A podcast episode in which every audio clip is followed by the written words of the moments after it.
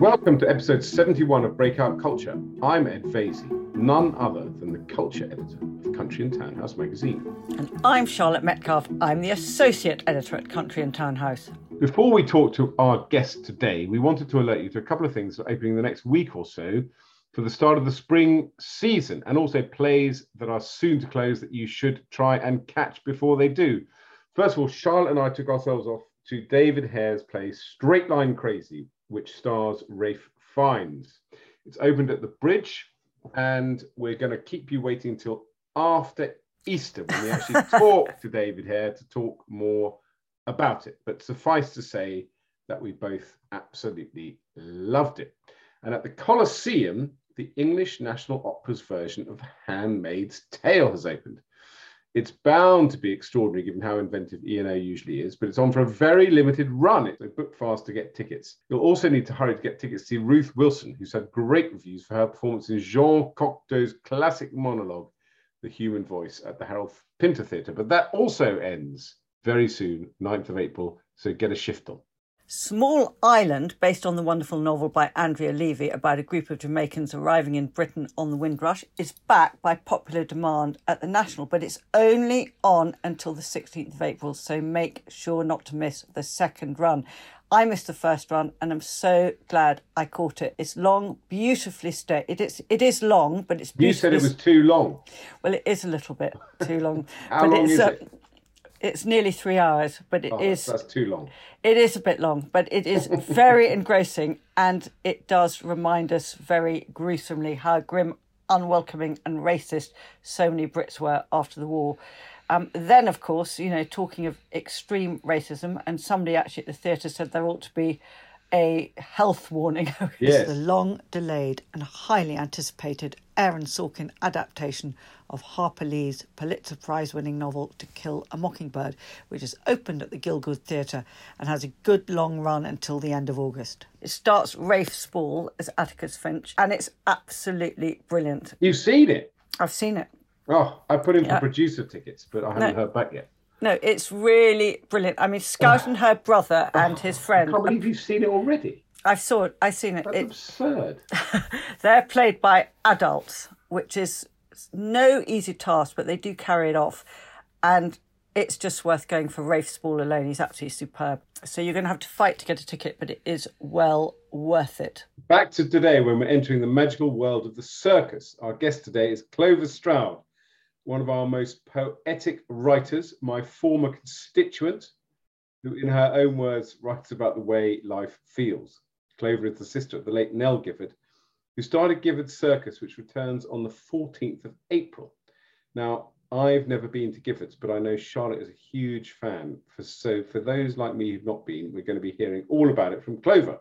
I am a huge fan, Ed, and given this is a Country and Townhouse podcast, I thought I'd mention that I visited the circus's home in Gloucestershire when I went to do an interview with Nell and Clover and their half sister Emma Bridgewater for the magazine in autumn 2019, shortly before Nell Gifford tragically died of cancer, aged just 46. Now, Clover has written an extraordinarily moving memoir called The Red of My Blood about how she felt in the year following her beloved sister's death. So, we're going to be talking to her about that too. And we're absolutely delighted to have her with us today. Good morning, Clover. Hello, nice to be here and see you both. Very nice to have you on. Uh, congratulations on the book. It only came out uh, a few days ago. Uh, but before we talk about the book, Giffords is very far from being an ordinary circus. So please describe it for our listeners and for me. Tell us how it started.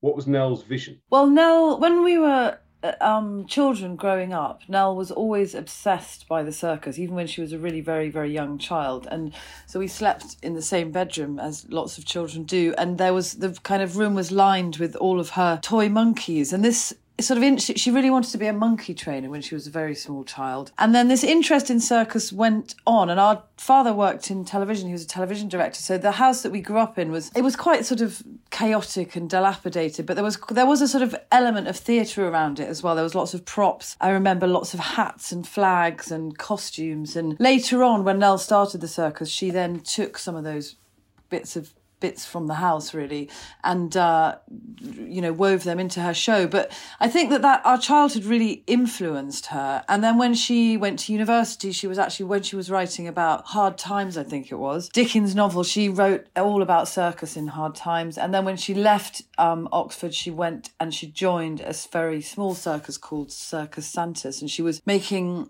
popcorn and riding horses. And she was just completely and utterly obsessed by it. And so in 1999, she had got married and they started their own circus. And it was very, very homemade and very, very charming in those days. And also, all of her friends were playing the parts of uh, doing the curtains or making the wardrobe. So it was very, it was very, very very charming and horses were absolutely at the center of it. We grew up in we grew up in wiltshire and horses had been a major major part of our life. And then when we were teenagers mum had a mum had a really really catastrophic riding accident that left her profoundly brain damaged so she couldn't walk or talk or say our name or know who we were but she was still alive for 22 years. So we had this very beautiful childhood that ended in a very very traumatic way. I mean her ongoing she was she was in this very brain damaged state for 22 years and it was much more traumatic than her death actually because it went on it was like sort of putting your finger down on trauma and holding it trauma and grief and death. So i think that that kind of melancholy informs my work definitely and it absolutely informed what the circus was. So though it was very beautiful there was incredible poetry at the center of it which i think is heavily linked to what happened to our mum and this very sort of beautiful childhood that we had. And nell and Toti her husband made these beautiful burgundy wagons and the show grew and and it was great fun. It was it was um it was quite chaotic and very wild. But can you just describe for our listeners a bit about the what it actually looks like? Because I first saw it, I think, in the Barringtons, which is a very beautiful village in Oxfordshire on the Gloucestershire border, and it's this tiny little uh, top, isn't it? There's, the tent is tiny, everything about it is exquisite and small and sawdust. It's all very real, and you've got ducks running around. And yeah, it's a sort of fantasy of what you imagine yeah. a circus should be like. It's burgundy wagons, a very small tent that you might see at a kind of village fete or something like that. And in, certainly for the first ten years, it was even more kind of homespun and homemade. That and straw bales and you know lovely girls in in um, fishnet stockings and burgundy velvet riding jackets, selling ice creams, and and ho- horses were a big big part of it. For Nell, having horses in the ring, and also one of the things that was really driving Nell was this desire to take really really good quality live entertainment to the villages because we grew up in a village called Minety, which is kind of quite far flung actually really we, we both felt very connected to rural life i suppose and she wanted to feel that she could take some great entertainment to villages that didn't you know didn't really have that kind of entertainment certainly. So it was quite a sort of you know it was quite a bold and un, very unusual thing to do obviously. And i think nell said i i held a there was something she said about i held a a jewel up to my childhood and then i saw the circus. And so she and I find that very moving because ch- obviously that was my childhood as well. So it was our life together that she was in some way kind of reproducing in circus form. And Nell was absolutely meticulous about the art of the circus. She was so, I mean, she was obsessed by it. She was quite a difficult person to have as a sister sometimes because all she wanted to do was to talk about circus and and you could say oh I've just you know I've just written a book and she'd say okay, that's good. Anyway, can I tell you about this Russian troupe that I've just met who I want to come, you know, and so it was, it was everything. It was absolutely everything the whole time. And that kind of massive attention to the detail of it that she had is what made it something completely different from anything that you've ever, you know, it's a kind of strange fusion of circus and theatre, almost opera at times as well. She did an incredible production of War and Peace which was extraordinary. It was absolutely extraordinary. Before we get on to what's happened to the circus now, can we talk about your book? Because mm. I've I read it in about one sitting. It's listeners. It is very very raw and beautiful and just just just tell our listeners about it i had been a journalist for all my through my 20s and into my 30s and then i wrote two memoirs one called the world other which was about mum's accident and our childhood and how I reacted to that. And then I wrote one about motherhood called My Wild and Sleepless Nights. I write in a very, very, very confessional, incredibly um, it's very easy to read my stuff, but I, I'm very interested in describing the kind of extremities of the way that we live. And those extremities are also extremities that kind of happen every day too. And I'd been working on something else, and then Nell.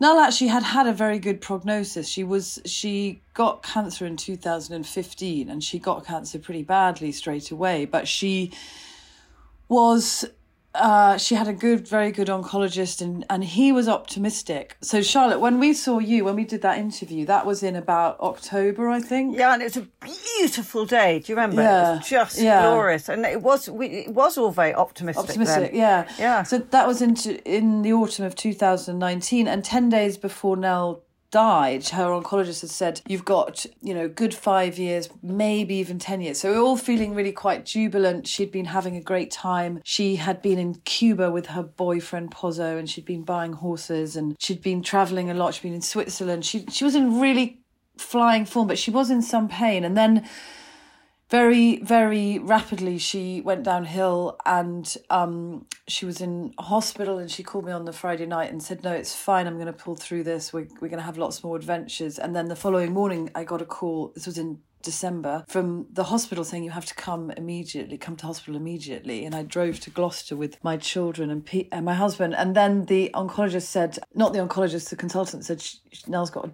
day to live which is a mind blowing thing to be told. And Nell was extraordinary. Her death was really, really extraordinary. It was, you know, it was four decades too early, and I still kind of struggle. I am, you know, even when I talk about Nell's death, I st- it still feels like a kind of somebody holding your heart and squeezing it or something like that. It doesn't, that pain doesn't stop. But she had been doing a lot of amazing artwork in her the last few years of her life really and i think that she had been facing death certainly. And it was so extraordinary being with her when she died. It was so and i had this incredibly strong feeling of this thing that i write about in the book of this sort of petrol blue presence of death being in the room and the solemnity of that and the awe of that. And she died we were in hospital on Saturday morning and she died she you know she died on Sunday afternoon. And you know grief just c- cracks your life open. And and I felt as though ah, just I sort of felt as though my life was over in some way. I felt okay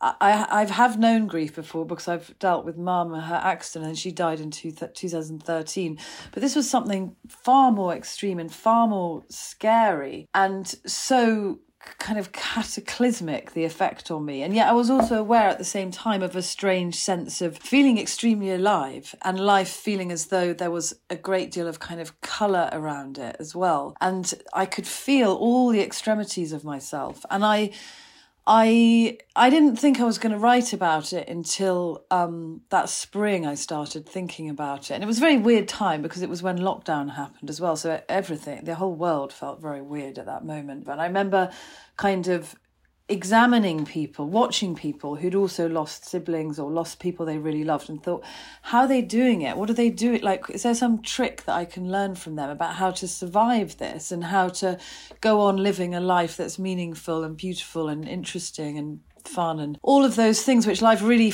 those things felt as though they were totally over. And so that was why I started writing about it. That's the what the book is about. It's a very very intense exploration of that first year and the place that I get to. And I've been having amazing responses from people because I write in this very very emotional way and and also hopefully like encouraging more conversations about it. We're all so kind of oppressed, aren't we? We don't want to talk about death or sex. I really like talking about both of them. Well, I think it's not just for other people who've experienced great loss and tragedy like you have.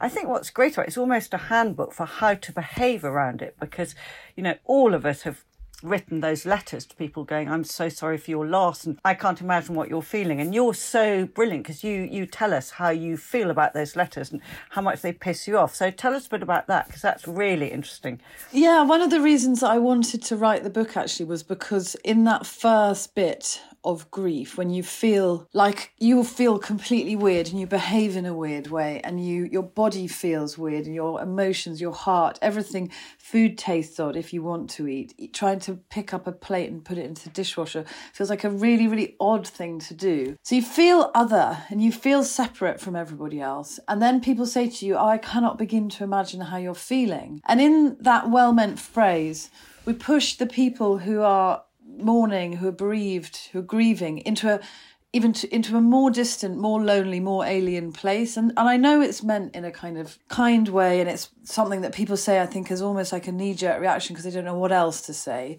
But it's a really it's a really alienating feeling. Yeah, I think people are also reading it who are curious, you know, who are cu- who haven't been through. I don't think you can. I don't think you need to have ha- experienced grief to get something from this book at all. It's um, and there are definitely people reading it who have never been been through it, and I think it's kind of eye opening. Hopefully, what would you? What should people be saying to you? You should be saying, um, "I'm, I'm here i'm around i'm thinking of you if the if you don't know the person who's died say a friend of yours has lost their father or something and you don't know them ask them about what that person was like i think people really really want an opportunity to talk about the dead person so say what was your dad like? What was what did you like doing together? Where did he like going on holiday? You know what what was the what was something fun that you did together? I think that we want to feel connected to other people but it's much better to try and connect and try and to empath- empathize and to try and be present rather than to say i can't begin to imagine what you're feeling.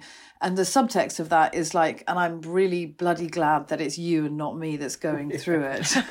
I guess the book is my attempt to try and explain death. And one of the things that I found was that for the first few months, as many people do when somebody has died, is you walk around just going, Where where are you? Where have you physically gone?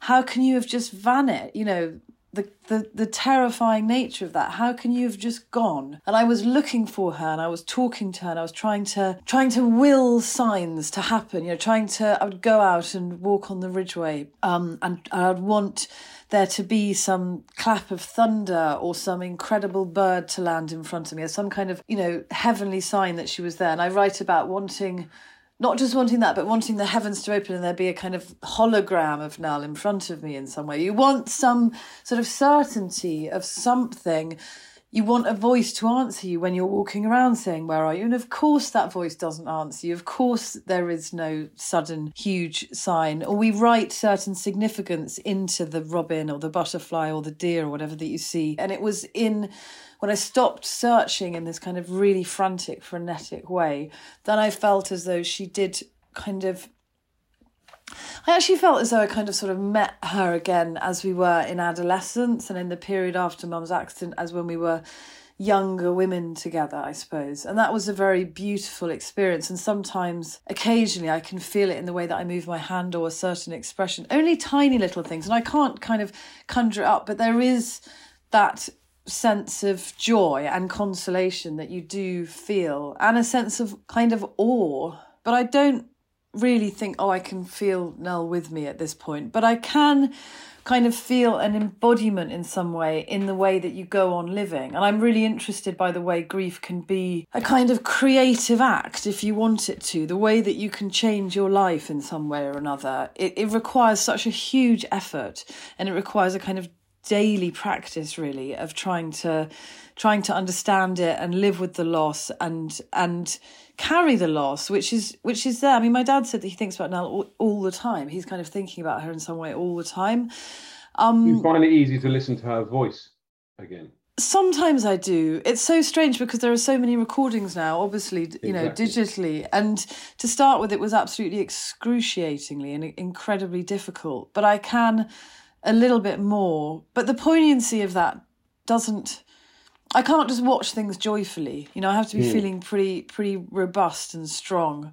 And then sometimes you want to feel, you know, sometimes you actually want to go into the place where you can kind of wallow in the pain and the grief as well. I think that when you've got a lot of things going on in the rest of your life, and I've got lots of children, and you have to kind of get on with life. You do have to get on with life, and life does, you know, it's incredible how time moves forward and it moves you forward. Talking about going forward, what's happening with the circus now? Because Giffords is reopening on the 14th of April. There are lots of really great people involved with the circus, and there's lots of very, very good friends. Tweedy, lots of Who's the people that? I really love. Tweedy's Who's the the- clown? Yeah. But what has happened there has been a, and that you know I don't discount that. That's a, a a really really big deal. There are great people involved. But Nell left a very clear, unambiguous letter of wishes, and her accountant has taken over the circus and has blocked that letter of wishes. And for her, the art of the circus was so so very very important, and it's been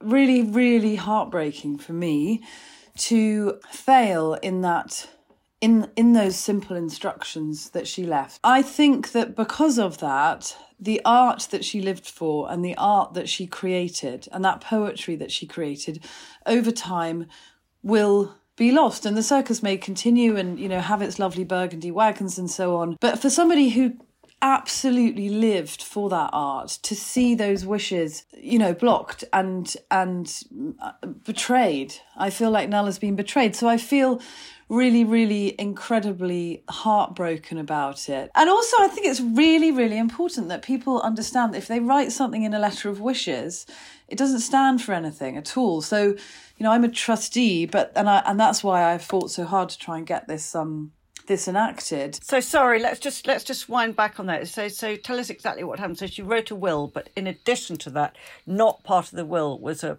letter, letter of wishes. wishes, yeah and she you know and she was very clear about how she how maintaining the beauty of the circus Mm-hmm. was like she wanted she said she wanted it be, to be as precious as a fabergé egg and she um that was what really really mattered to her and i i worry about it greatly and i feel a great great sense of the betrayal of Nell. And as her sister, as somebody who she asked to carry this out, having failed to do that, has been really, really heartbreaking. The circus was totally a part of. You know, my kid, my eldest children, who are like 18 and 21, completely grew up there.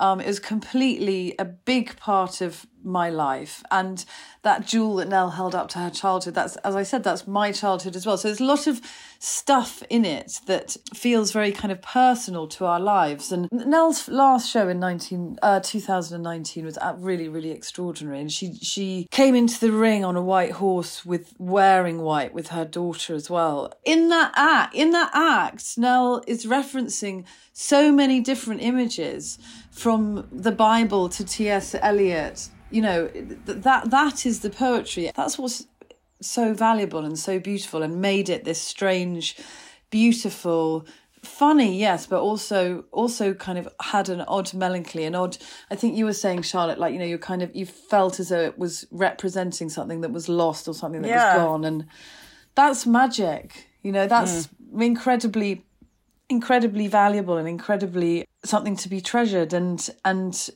and it's very sad that that's that it has it's not being her wishes are not being honored but that's why i think it's important to say that if you're making your will especially a woman you know so many women dying of cancer don't leave things in a letter of wishes because Nell didn't know it wasn't legally binding. If she put it in her will, maybe this this wouldn't have happened. I think that's a really really important message for people to kind of hear. I suppose that that um be careful with that. Anyway, listeners will decide for themselves. but the book is fantastic, and um, it really is a very beautiful book. So, Clover, thank you so much. It's been nice talking to you both. It's been great. Sadly, that's all we've got time for this week. But don't forget that the latest edition of Country and Townhouse is out now at selected newsstands and Waitrose, as well as online, of course, along with the 2022 edition of Great British Brands. We can be found at countryandtownhouse.co.uk, where you'll also find our sister podcast, House Guest, with all the latest news on interiors from Carol Annette. And just add forward slash newsletter to subscribe both to the weekly magazine newsletter and to the Great British Brands monthly. We love your feedback, so keep it coming to Charlotte at countryandtownhouse.co.uk. We're now going to be taking a short break, but we'll be back on Sunday, the 24th of April. And do make sure you come back then and start listening as we have lots of exciting guests coming up, including David Hare. But for now, have a wonderful Easter. Goodbye.